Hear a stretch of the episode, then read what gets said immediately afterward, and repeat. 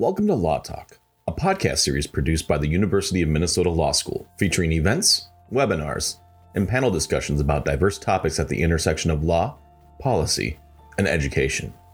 This episode, Tribal Practice Perspectives from Tribal Judges and Practitioners, explores a variety of perspectives on practicing law in Indian country. This program featured three distinguished speakers with diverse backgrounds and experiences in Indian law. Sarah Van Norman, founder of Van Norman Law, PLLC, in Minneapolis. Vanya Hogan, an enrolled member of the Oglala Sioux tribe who has practiced Indian law for 25 years. And Dennis Push, who has served Indian country in a variety of roles, including as executive director for the Yurok tribe and staff attorney for the Forest County Potawatomi community.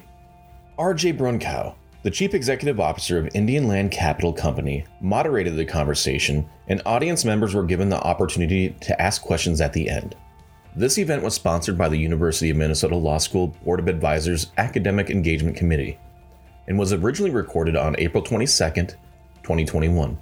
Subscribe to the Minnesota Law podcast feed on SoundCloud or via your preferred podcast network for more Law Talk episodes, as well as other podcast content produced by Minnesota Law.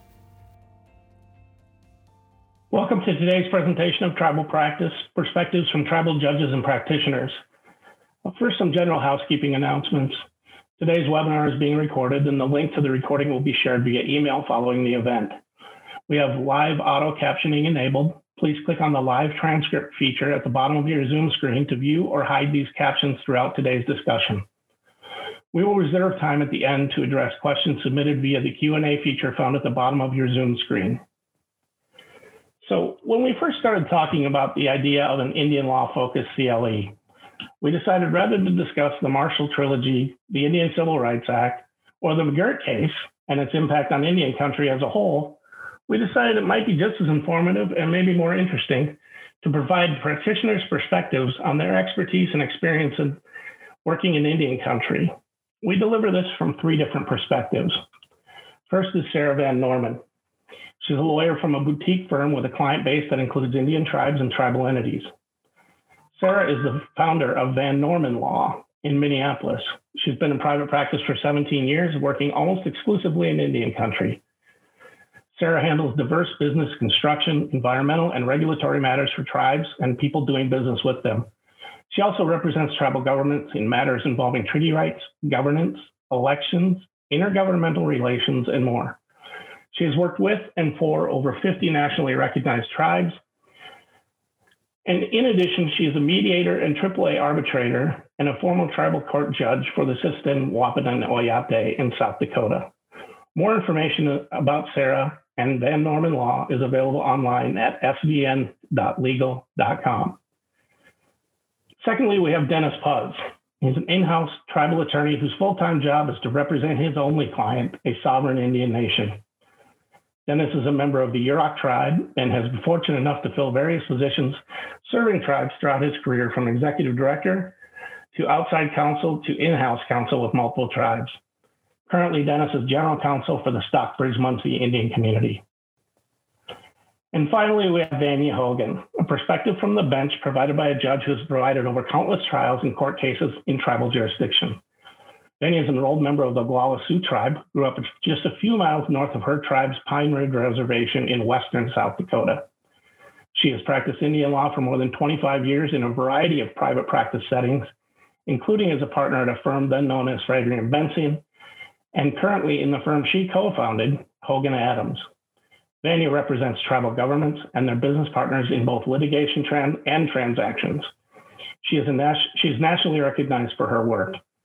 She has also served as a tribal court judge for the Shakopee Mdewakanton Sioux community for 14 years.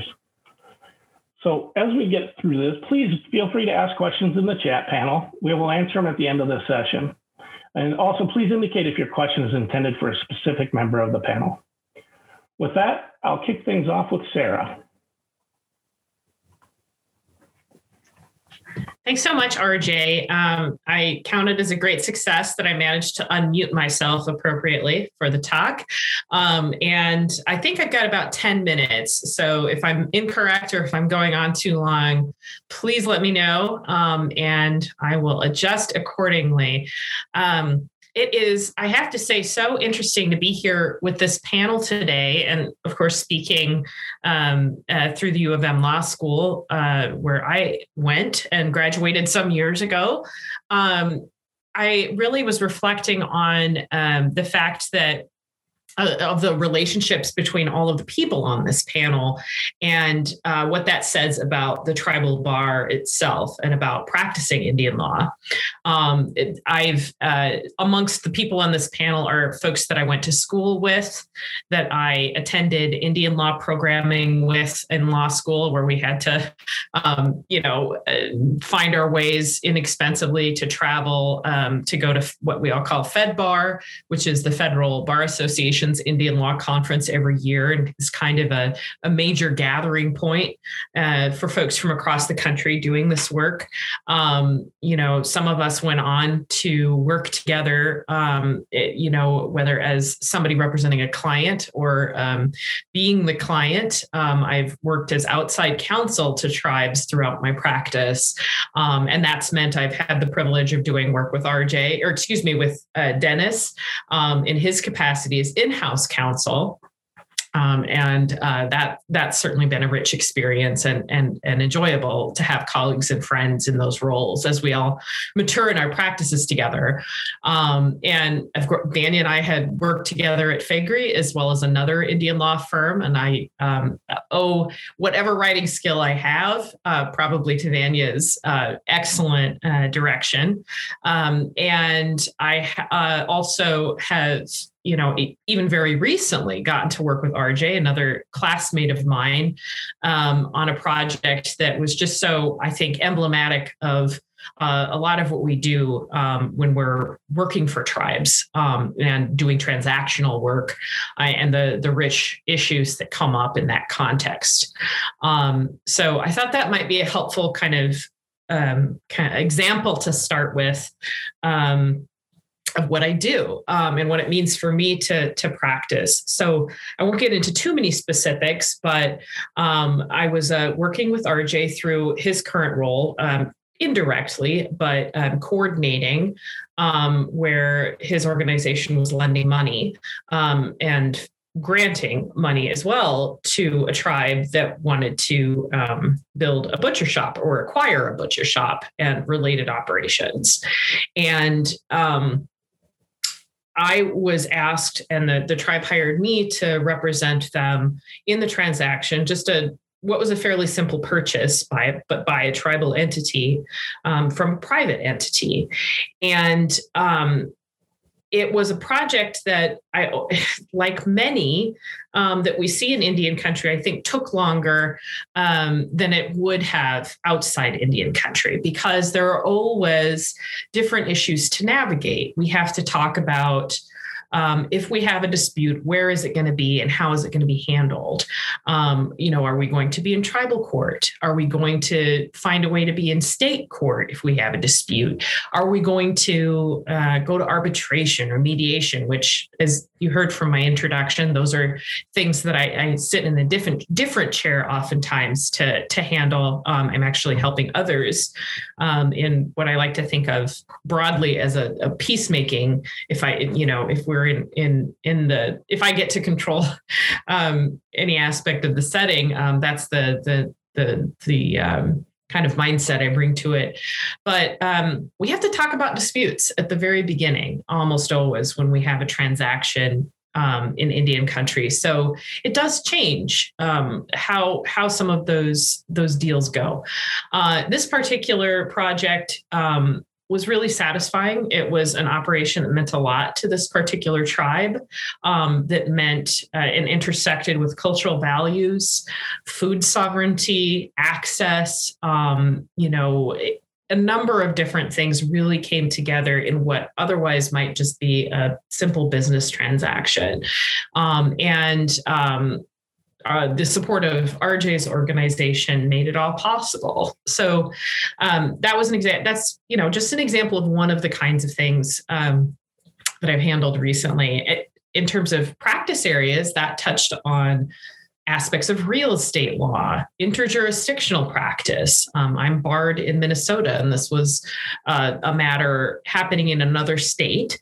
Um, so navigating that is also something that that comes along sometimes with our Indian country work. Um, it also involved just straight up business transaction, transactional standards, drafting contracts, um, navigating some tribal um, decision making processes, getting approval from the tribal governing body for the acquisition, um, and then you know which licenses would be needed to operate, um, what else would be needed to keep the business going. Oh, we've got to make sure folks have have all of the resources in this new business area that they're they're going to be in, and that's one of the great things. And I'm I'm interested to hear what other folks have to say on the panel too but I think of it as honestly one of my very favorite things about Indian law practice. Um, you're frequently advising and counseling on areas that go beyond just straight law practice.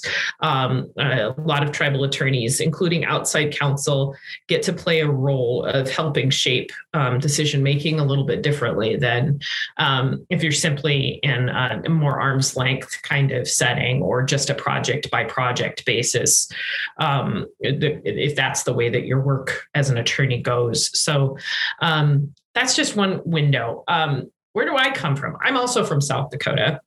I grew up in Rapid City. Um, I um, my I am not native myself. I'm not a tribal descendant. Um, I've simply been around and lived in native places. This is a native place, uh, like everywhere else in the United States. Um, and uh, my I grew up seeing my folks work with Native people in different ways, um, and I was the kid of an attorney. So that practice or the concept of law practice as work um, helped lead me along. Um, when I went to law school at the U of M, um, I had a particularly good professor, and there was a great program at that time that RJ and Dennis also came through. Um, uh, and uh, he really helped um, guide a number of us, I think, um, as we decided how to make a career in this area.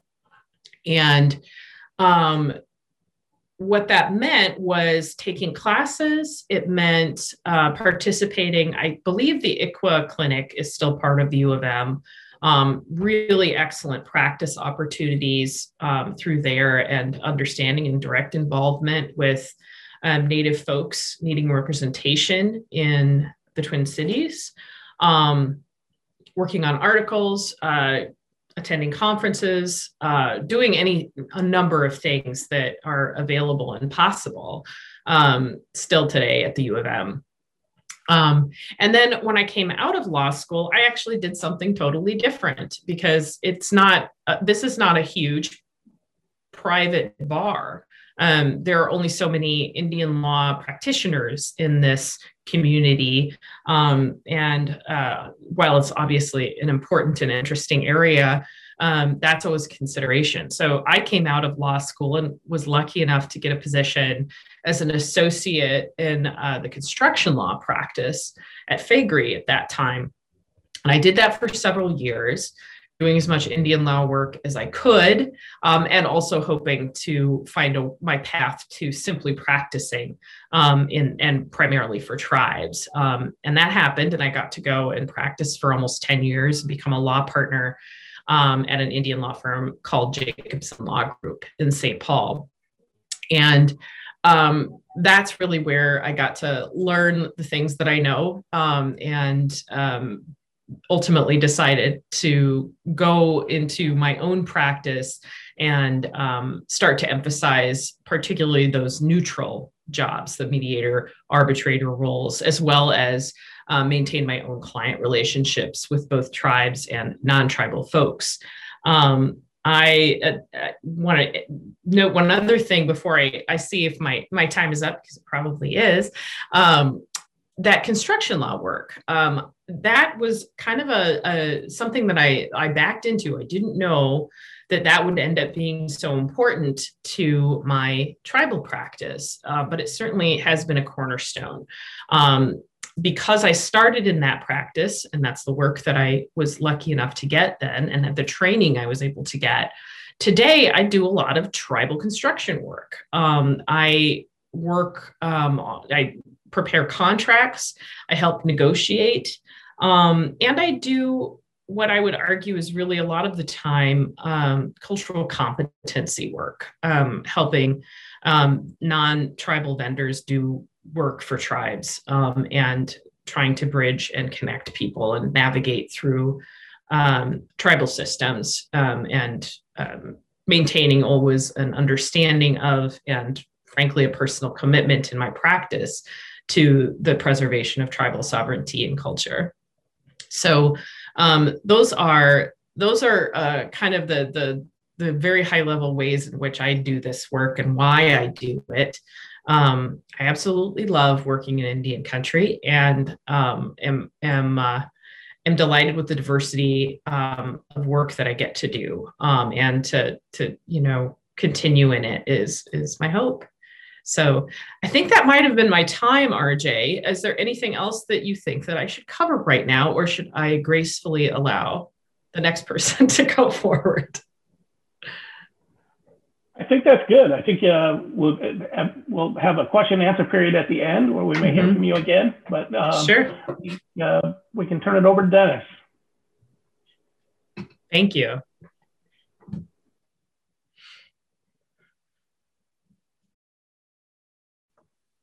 All right, first test, video on, mic working.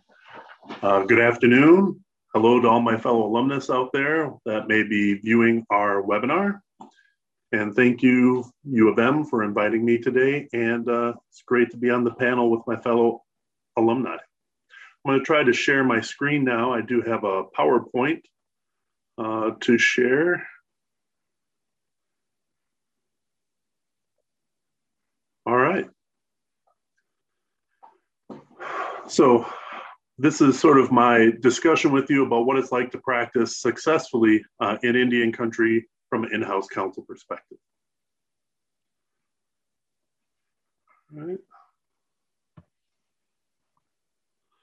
So my background, which flavors my viewpoint that I'm sharing with you today, is I am a Yurok tribal member. Um, I did go home and was executive director, uh, third ever for my tribe. Um, which in our structure meant that I was um, who all the directors, outside counsel, and um, consultants reported to, and I reported directly to the uh, tribal council. Um, it was an amazing job that really gave me a um, broad perspective on all the things tribal governments do, how they operate uh, internally, all the different divisions and all the different work they do, and gave me a um, jump start into intergovernmental relations as well.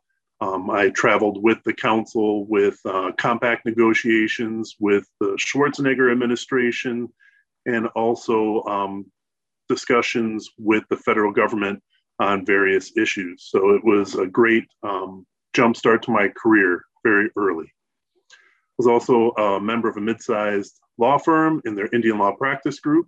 Um, I think that was critical. It gave me a lot of research skills and writing skills from veteran attorneys, exposure to multiple clients.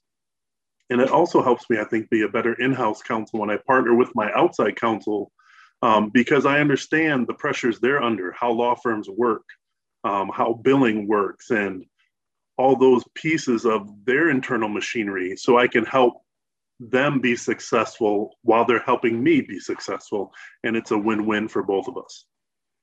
Um, I've also been in house counsel at Mille Lacs Band's Corporate Commission, which I know they go by um, Corporate Ventures now, I believe, as their name. Um, worked for Forest County Potawatomi Community in house out of their Milwaukee office, and then now with the Stockbridge Munsee community. First thing that I think is critical is knowing your client. Um, that's always important whether you're outside counsel or in-house, but particularly when you're in-house, um, it is critical because every tribe is different.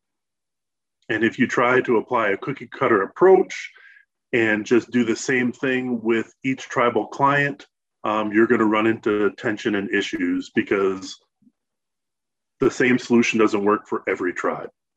Um, getting to know their history, is important because it flavors how they think, how they operate, and their governmental structure. Um, for example, Stockbridge Munsee community that I now serve um, was an East Coast tribe, and early on decided to adopt Christianity, uh, adopt formal education, to learn how the new colonists operate, and found that as their path forward to succeed and survive.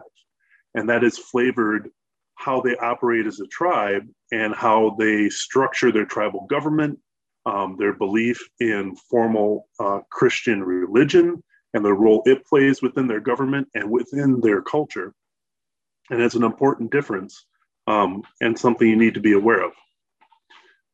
Their governmental history. Um, key piece for them is a governmental issue in the 90s where membership actually took over the government over disagreements about how the government was operating that resulted in a lot of the ordinance structure protecting um, worker rights and formalizing how the tribal council operates down to what days of the month it meets, that it meets at a certain building, and how it functions with its uh, agenda being visible to membership and membership participation in those meetings.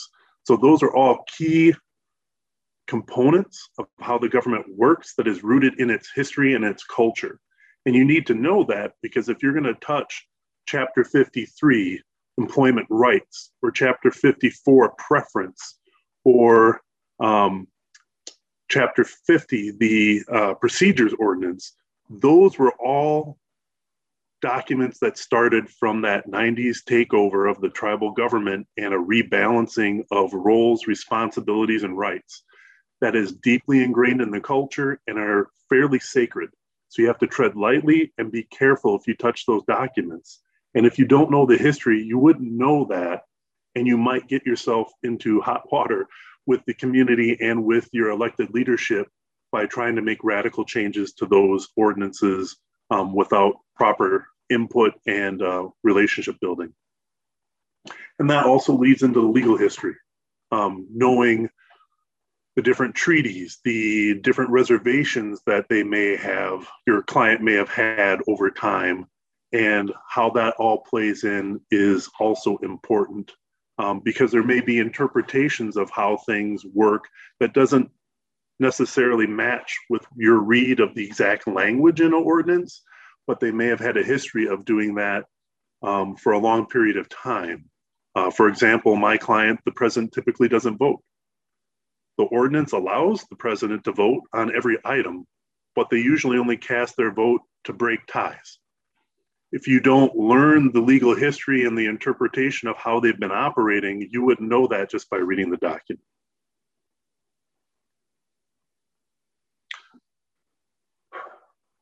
My experience in Indian country has been that it's a relationship transaction model.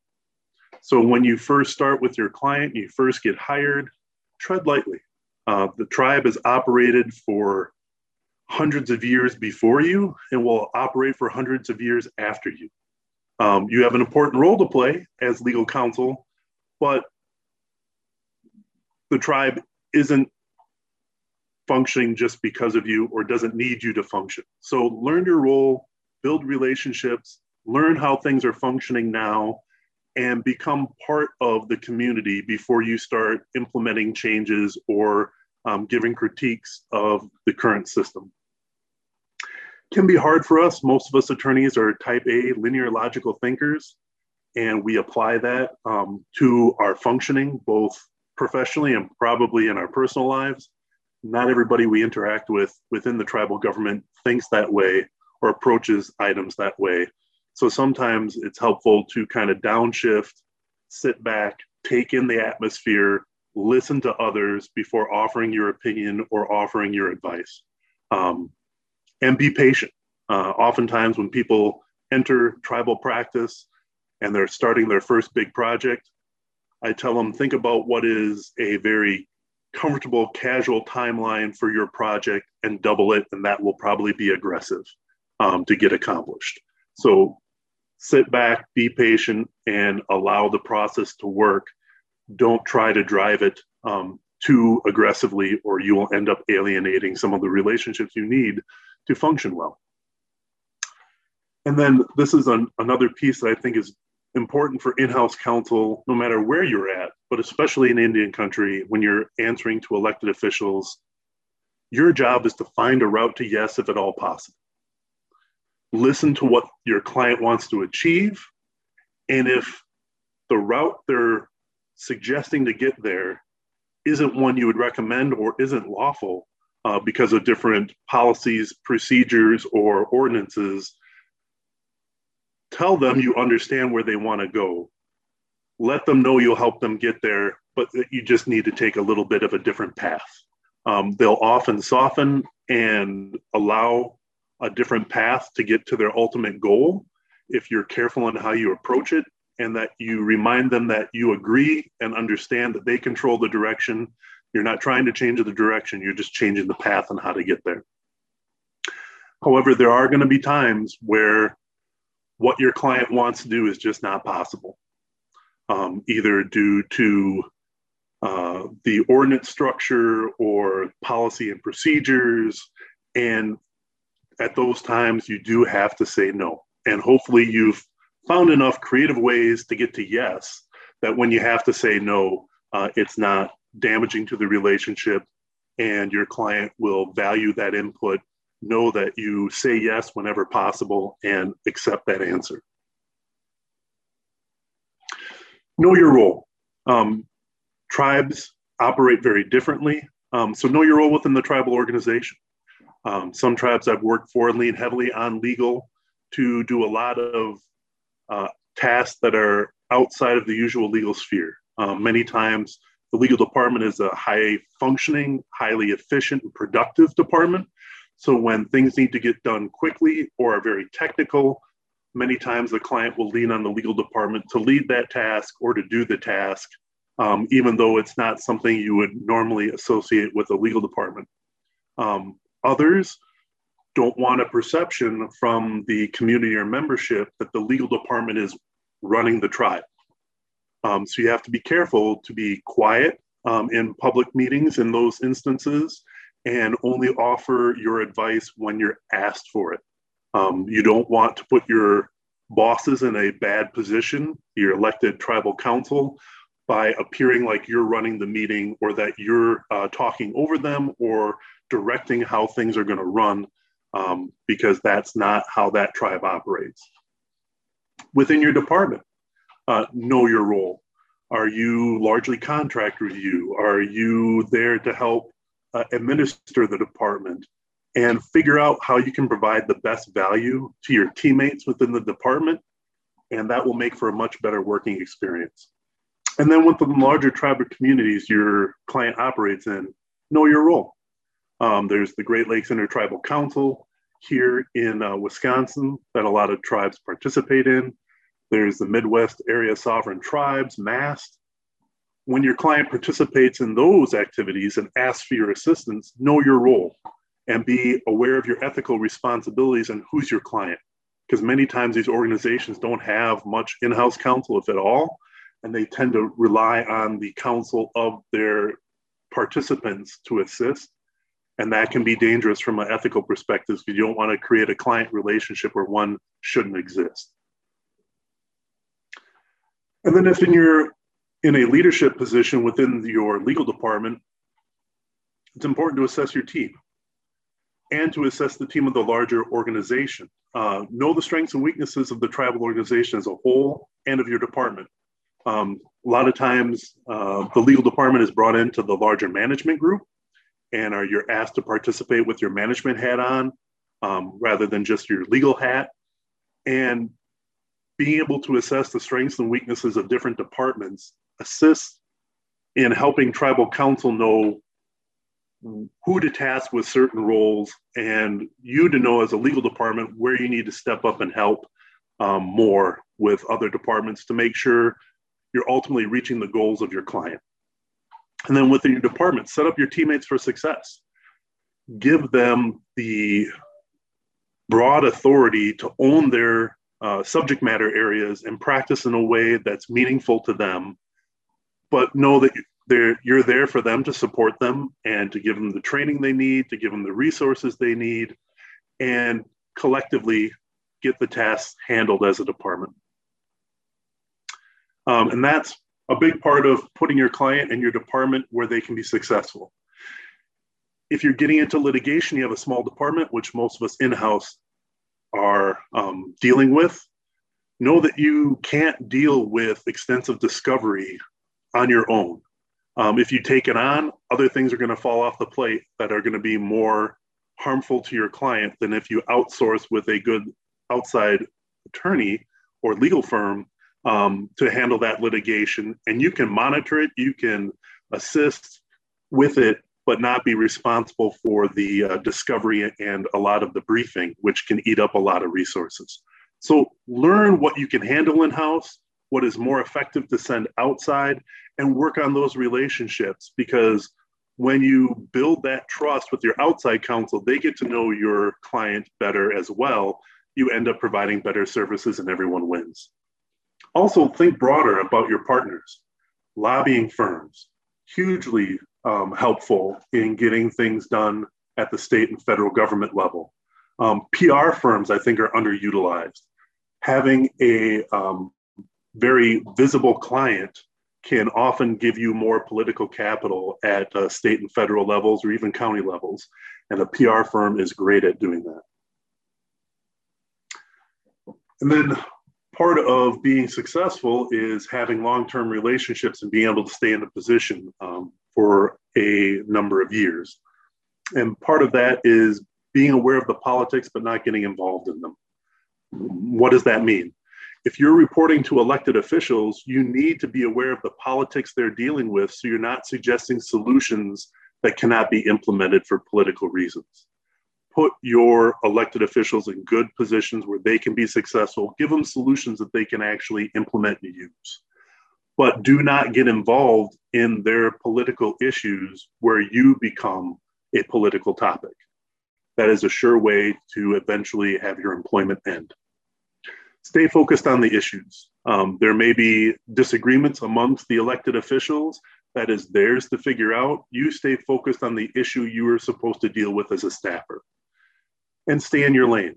Um, if you have a team of people dealing with an issue, the IT director, the HR director, the CFO are all part of this team. Make sure you stay in your lane and deal with your legal issues and assist when asked but don't try to run the project if it's not yours to run. And then be consistent and ethical in your approaches to all issues. There are going to be times when you have to say no, or you have to make suggestions that are not what your client wants to hear. But if you stay consistent in your approach and you stay ethical in how you deal with ascertaining who's your client and what the ordinances state, and how you interpret them, uh, your advice will be respected and largely followed by your client. All right. That's my keys to success that I've uh, garnered over the years, and I'm happy that I got to share them with you and look forward to uh, Q&A interaction later in the uh, program. With no further ado, I'm handing off to uh, Vanya to take up the presentation. All right, thank you, Dennis. And thank you, RJ, for inviting me to present today. It's nice to get to present through the University of Minnesota. I graduated back in 1993, so I'm really the oldster of the bunch today. Um, and I want to give you my perspective as outside counsel to tribes um, and try not to overlap too much with what Sarah said and then also as a tribal court judge because I currently practice law um, most of the time, but I'm also a tribal court judge, which takes up about a fourth to a third of my time, uh, kind of ebbs and flows a little bit. So, first, uh, talking about my role as outside counsel, um, over the years, I have uh, pretty much all my whole career has been representing tribes uh, mostly, and then representing their business partners as well to some degree. I have worked in three different small law firms, including uh, my current firm, Hogen Adams, which we uh, I founded with some partners back in 2013 and then also at what was then Faegre and Benson, so one very large firm where I headed uh, the Indian law practice area there. And one of the things I love about my practice is that over the years, I've gotten to do just a really wide variety of things. Um, so I spend probably um, about equal amounts of time when you discount the, the judge work, um, doing litigation and transactional work. And particularly when I was at Faegre, I was one of the very few people there who I think did both transactional and litigation work. Um, but it's it keeps things interesting, and I do a wide variety of uh, transactions and litigation even within that, working for tribes. So I've um, done work on treaty cases involving uh, reservation boundaries. Just finished one up in the Seventh Circuit for the Oneida Nation. Um, worked on tax cases for tribes where tribes are asserting their tax immunities against state taxes cases involving Indian gaming, um, and uh, one piece of litigation that went on for seven years at uh, three different federal lawsuits, a tribal court lawsuit, and a state court lawsuit involving a tribal bond deal that went uh, south. Fortunately, I wasn't one of the lawyers on the actual transaction.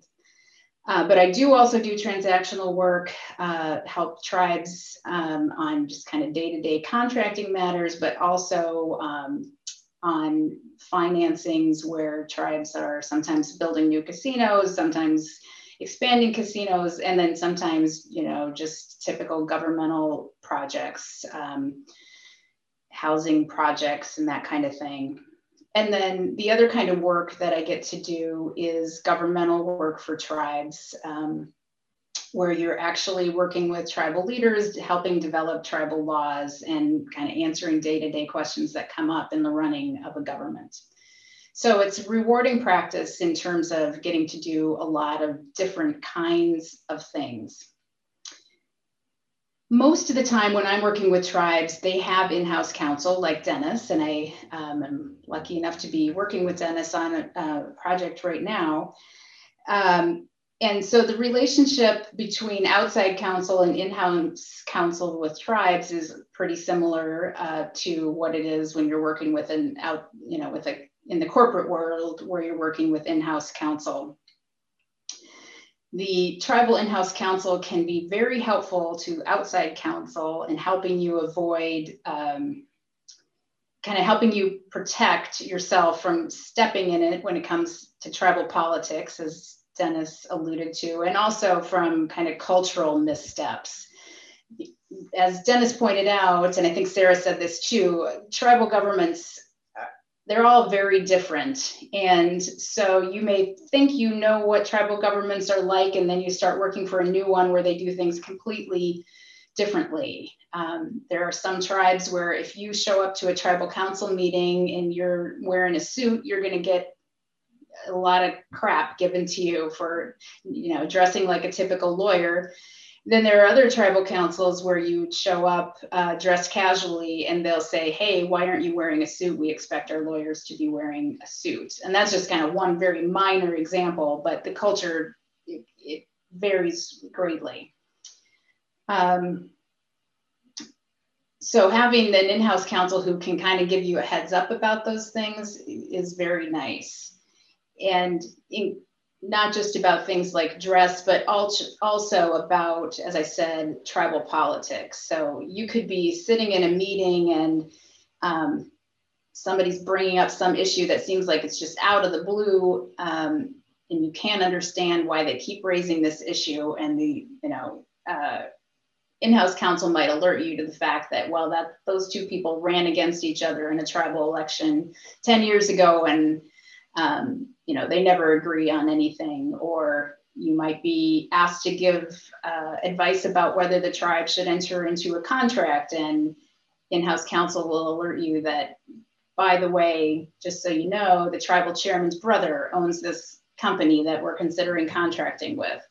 And of course, you don't change your advice based on that, but you might change the way you approach the topic um, just to be a little uh, perhaps less blunt than you might be if you didn't know that fact. I think Dennis's advice about knowing about tribal politics but staying out of it is absolutely uh, right on the money because, as he says, if you get involved in political issues, start uh, taking one side or another, that is a good way to get bounced out of your position. And you'll see there are some lawyers who do bounce around from place to place because they get caught up um, get caught up in the politics. And then other places you'll have a tribal attorney. One of the tribes that i work with a lot is a tribe in michigan. They've had the same uh, general counsel for 20 years which is a uh, pretty remarkable feat in indian country well, most tribal governments, uh, in my experience, do have in house counsel. There are some that don't. They're either small enough or they're in between uh, in house counsel. But so you are, as the outside lawyer, representing the tribe without an in house counsel as the buffer. And in those cases, you really do end up kind of acting as if you were a general counsel to them. You might be coming to a meeting to you know give a report on litigation but some employment law issue comes up in the middle of the meeting and they're going to turn to you because you're the lawyer in the room. And so you kind of have to be on your toes for that kind of thing and for obvious, you know, conflict issues that might just come up on the spur of the moment. Um, when there isn't, you know, when you're representing them across the board and not just on a particular uh, you know, transaction or piece of litigation when I'm working with tribal governments, I always try to, um, with new tribal governments, approach the representation by doing some research to make sure that I understand the structure of the tribal government because they aren't all the same. Uh, some tribes are governed by a very small group of people, like a five member council. Um, other tribes have much larger tribal councils, like my tribe in South Dakota, where I think the number right now is 21. It always varies a little bit. Um, and then other tribes ha- are governed by what's usually known as a general council, where it's the adult membership of the tribe. So it's more like a direct democracy. Um, and you really have to approach things with those kind of governments differently plan far in advance because uh, it can be very hard to get things through a general council meeting. But uh, whatever their structure is, you need to understand that as you approach the government um, and try to advise them. Particularly, well, I think it is particularly in transactional work, if you're dealing with a general council, that is going to slow down the transaction, especially if you know you have to get a waiver of sovereign immunity approved by the general council. Sometimes they only need a few times a year. So those are some considerations that you have to have in mind uh, working for tribal governments that you wouldn't necessarily uh, have to consider if you're representing a corporate client. Uh, kind of along the lines of tribes are all different, and Dennis mentioned this too. The what works for one tribe may not work for another, um, and they're just their value systems and cultural viewpoint may be different. One example uh, I was thinking about in preparing for today is that I represented a tribe here in Minnesota on helping them resolve some membership issues this was 20 years ago. I spent the first several years of my practice doing a lot of tribal enrollment litigation because the tribe was really had some internal battles over whether they should preserve a high blood quantum requirement or move to lineal descendancy. And you know, eventually they did move to lineal descendancy, and it took a lot of it took some administrative litigation against the Bureau of Indian Affairs and a lot of tribal court lawsuits. But finally, they were able to put those issues behind them. And I recently got hired to represent a tribe dealing with some similar issues in another state. And uh, even with my knowledge that all tribes are different, I kind of had this thought in my head well, I've been through this set of problems with a tribe before. I can help guide them using that experience, and the experience is helpful, but they're what they view as the end goal to put their membership behind them is completely different from the tribe I worked with here in Minnesota. So you really, uh, it requires a lot of listening and getting to know your clients when you're working with uh, tribal governments. I want to just transition then and talk to you a little bit about my role as a tribal court judge. First, uh, it may seem unusual that someone is both a practicing lawyer and a judge at the same time. And it doesn't happen a lot in urban areas, but in rural areas, you sometimes will see you know, part-time municipal judges who also have um, private practice. So uh, I'm on the bench at the Shakopee Mdewakanton Sioux community here. And uh, early in my career, I was uh, outside counsel to the Shakopee community um, at both when I worked at Faegre and at uh, another small firm. When I got appointed to the bench, I uh, left Faegre and Benson so that I wouldn't, uh, there wouldn't be a conflict between their representation of the community and me being on the bench. I, of course, do not ever practice law representing any client in the court where I'm a judge, and I no longer represent the community. Uh, but I do practice in other tribal courts, uh, as well as in state and federal courts on behalf of other tribal clients it is a has been a unique opportunity i think to get to be a judge. At the same time i'm a lawyer and i really have enjoyed my time on the bench. I'm so grateful to have this opportunity. I feel like it's actually made me uh, a better lawyer because you just seeing that other perspective i can really see things that as a judge uh, drive me crazy and uh, that then I, I know to avoid when I'm representing clients. Uh, likewise, I sometimes see people who do, you know, really effective advocacy and uh, can kind of use some of those techniques myself. The caseload out at Shakopee, just to give you a little information about it, is all civil cases, mostly family law, child protection, and conservatorship proceedings. Um, and I don't really do a lot of those kind of cases in my practice. So it is a different area of the law. We have our own rules of civil procedure. Um, there's the community has its own substantive laws, so its own domestic relations code, uh, its own conservatorship ordinance that set the rules for those things. And uh, we have, maybe I, I apologize if I just said that we have our own rules of civil procedure you have to be licensed to practice in the tribal court. And so, for anybody, I would be remiss in talking at all about tribal courts without giving a couple uh, pointers, especially talking to an audience that's, I, you know, probably not that familiar with practicing tribal courts. If you're going to practice in tribal court, don't just assume that it is exactly the same as state court. Do not put state of Minnesota at the top um, just use a state court caption because the tribal court will have its own way of doing things. Look at the rules and ask questions if you need to. And generally, I would say you ought to treat tribal courts with the same kind of respect um, that you would for a state or federal court and prepare with the same diligence that you would for one of those courts.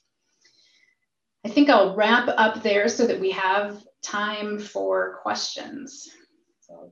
Turn it back to RJ to moderate those. Thank you. nice job, everyone. Uh, appreciate it. Um, I have a question. Our first question is from Keith Rashat. And he says, first of all, why was Keith Rashat your favorite classmate in law school? And second, what is the first or most important thing that you find you need to educate a lawyer on when that lawyer is coming in from the outside and working with Indian country for the first time? Well, and I'll note I did offer an initial response in the chat since I had an op- opportunity. Um, and uh, folks can see that there, which, uh, you know, Keith, it was your winning personality, your harmonica skills, you know, it was just across the board. I'm just kidding. I don't know if Keith has harmonica skills. Um, but yeah, to summarize what I said, um, uh, you gotta listen a different way, frankly. Um, you're not there, you're not in charge, or you're not there to be in charge and direct things. Um, so I, I, said a few more things there, but it is a, you know, my experience is, is it really is a different setting um, for an attorney than it is when I'm working with a non-tribal client. Um, and the expectations of your behavior, um, just literally behavior, are sometimes different. And um, yeah, so I offered a few comments on it to that point, but I'm sure others have have other thoughts too. Sure. Uh, Keith Rashad was always my favorite because of kindness, uh, sense of humor, and humility. He uh, helped me mm-hmm. keep everything in perspective when we were in uh, class together and gave me somebody to uh, chat with and, and uh, decompress after class or before. Well, see, now I feel like a jerk. Uh, I can I can tell you the only reason I liked Keith in law school was the Sunday night poker game. Taking his money. Huh? um, I agree with Sarah on advice, um, and it's very similar to part of my presentation in that the tribe existed before you, the tribe will exist after you. You are, have an important role to play, but it's a much smaller role than you may think it is.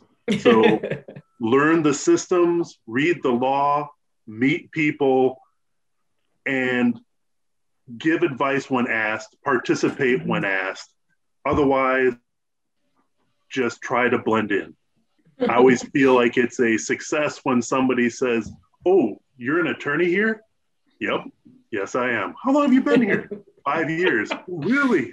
The less you know I exist, the better off a piece of the machinery. I'm here to help my client reach their goals. I shouldn't be the face everybody sees and knows. Mm-hmm. I'm behind the scenes helping others shine and reach their goals. And that's when I feel the most successful.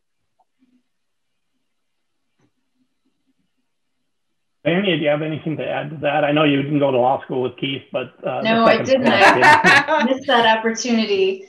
Um, you know, the only thing I would I, agree with everything that Dennis and Sarah just said about it. Um, the, the one thing I noticed over time is, especially dealing on contract issues, sometimes lawyers will just you know they immediately cross out we're not going to apply tribal law to this contract and we're not going to agree to dispute resolution in tribal court and um, you know that may well be your client's ultimate position, but I think just rejecting those without out of hand without actually doing research about whether that's a good idea and doing it in a disrespectful way uh, will not serve you or your client well. Yeah, well said. Very good. Thank you. We have another question from uh, Ki Huang Isherwood, I believe. I'm sorry if I butchered your name. It says, question for Judge Hogen what has the practice of your court been like during the pandemic? Has the court been using video conferencing technology? Any unique social distancing measures? We have been entirely virtual uh, since early March of 2020, and I've done all my hearings by video conference the whole time. I know um, two of the other judges were not excited about having to be on camera. and so they did phone hearings for a long time, but I think I've now got all of the judges doing video conferencing and it's it's worked out pretty well um, you know as well i think as it has for other courts in terms of any additional social distancing um, it hasn't really been an issue for us because everything has been virtual our clerks finally were able to get back in the courtroom, you know, the court building um, in the last couple weeks, they got vaccinated. So they're trying to catch up on filing. But we don't think we'll be doing in person hearings again until probably fall when we've got everybody for sure vaccinated. And hopefully the community is able to open up its community center again. Okay, thank you. Another question is um, a number of tribal courts have trial ju- court judges um, who don't have a Western style legal education. Um, what are the benefits and the burdens of that arrangement? Well, I can take the first crack at that. Um, one of the burdens is all that nifty civil procedure we studied in law school, and that is most of the early practice and litigation uh, you can throw out the window. That oftentimes is not effective, can be confusing, and can be perceived as trying to play games and not get to the root of the matter. Um, I think the upside of um, not having a Western law trained judge is it tends to be more about equities and storytelling and some of those relationships. Um, so, in some ways, you get to practice that part of your training is how do you advocate, how do you paint a picture with your words about what happened here and what the right outcome is, and not be so structured on procedure, um, which can be a challenge for me personally, and I think for lawyers generally we like structure, we like systems, we like procedures, mm-hmm. we write them, we operate in them all day. So to have to cast those aside and just focus on the storytelling and the equities involved can be a nice shift once you embrace it, but it, it can leave you um, in uncomfortable situations from time to time. Mm-hmm. Particularly when you have a good procedural out and you really want to use it, but uh, mm-hmm. no, it's not going to be effective. Yeah, I, I think. Oh, oh, go ahead, Vanya. I was just going to say, I think there are some kinds of disputes that lend themselves really well to um, dispute resolution with with a judge who's not law trained. Like, uh, frankly, a lot of the kinds of cases that I hear, the child protection matters, it's not a lot of technical law. It is really understanding family dynamics and trying to get people the help that they need. Um, and I think, um, you know, having people from the community hearing those kind of things can be very helpful. On the other hand, um, you know, I alluded to before a case that I had that was in federal court and tribal court and state court that involved a $50 million bond transaction. And um, the tribe originally had a lay judge that was going to go in front of in tribal court. And we just realized that's not there were and there were like six different parties. We just thought that's probably not going to work very well. Um, and so ended up building in a provision for the tribe to add a, a law trained uh, pro tem judge to hear disputes like that that really would be where you kind of need the procedures. Yeah. Yeah and that's that's i agree completely. There are um, one of the projects that I worked on um, for a number of years was doing through a federal government contract, um, helping lead assessments of tribal courts, voluntary assessments, where a tribal court would ask a team to come in, um, assess what's going on, talk to all the parties and shareholder, well, not parties to the cases, but shareholders in the court, whether that was judges or advocates or clerks or elected officials or you know child welfare department folks. And um, through that work got to see dozens of different tribal courts uh, from the inside and just as many different models that people were following. And um, tribes that are able to do wellness courts and peacemaking courts and other practice uh, or other judicial approaches that integrate traditional decision making concepts and oftentimes non law trained people as part of um, the whole often have really good outcomes. Uh, it's a really different setting depending on the practice area for sure. But um, where there was a mix, I actually was surprised to understand because I, I have some of those experiences that Dennis was talking about in terms of you know, times when you know it's you'd like to know and rely on procedure and precedent and and navigate this as closely as you would um, and in the similar ways that you would in other um, state or federal court settings. Uh, but surprised to see that there really was a lot of richness um, in some of those different models. So um, you know, a lot of places I think really benefit from having both. Um, I think having no law trained judges is often, um, in the long run, it, it, on a tribe in a tribal court setting is is really challenging to deal with the the breadth of issues. And it's also just the reality um, in a number of places in terms of tradition, in terms of financing um, for the court, for any number of other reasons. So, yeah, if you're doing the work, you got to stay on your toes and be agile. Um, you know, each court's going to be just as different as each tribe. If we have time, I have one more question for Vanya. How often is there a conflict of law between state domestic relations and child protection law and tribal laws on those topics? And also related, does it occur that state and tribal court issue conflicting decisions and how are those resolved? Um, well, I can't say that I, I can answer for our court um, in terms of the procedure our our code regarding child protection is not as detailed as Minnesota's, but I think the proceedings are fairly similar nonetheless. Um, our hearings are maybe a little bit less formal, but um, you know, in terms of the general standards that we use for determining when to unify families. Um, I think they're pretty similar. We do not do termination of parental rights in our court, so that is one big difference. Um, there are far fewer cases now than there were uh, back when I first started practicing, where you have a tribal court and the state court on the same track with the same case issuing conflicting decisions.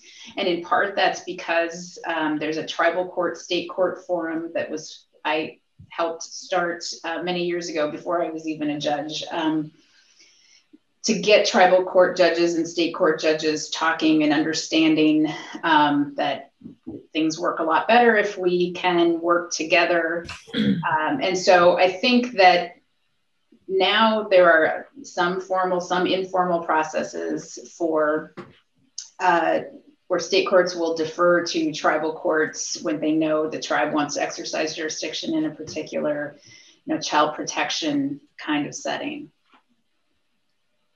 Thank you. Well, I hope that's been uh, interesting and maybe even a little enlightening. Um, I appreciate everyone who attended today.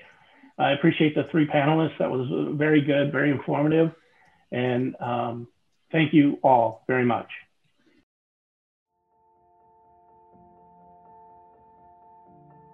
This podcast has been brought to you by the University of Minnesota Law School. Follow us on Twitter, Facebook, Instagram, and LinkedIn. And subscribe to our YouTube channel for more Minnesota law stories, news, and information. To subscribe to the official Minnesota Law podcast channel, please visit soundcloud.com backslash Minnesota Law or find us on your preferred podcast network. The views expressed by the participants of this program are their own and do not represent the views of, nor are they endorsed by, the University of Minnesota or the University of Minnesota Law School. None of the content should be considered legal advice.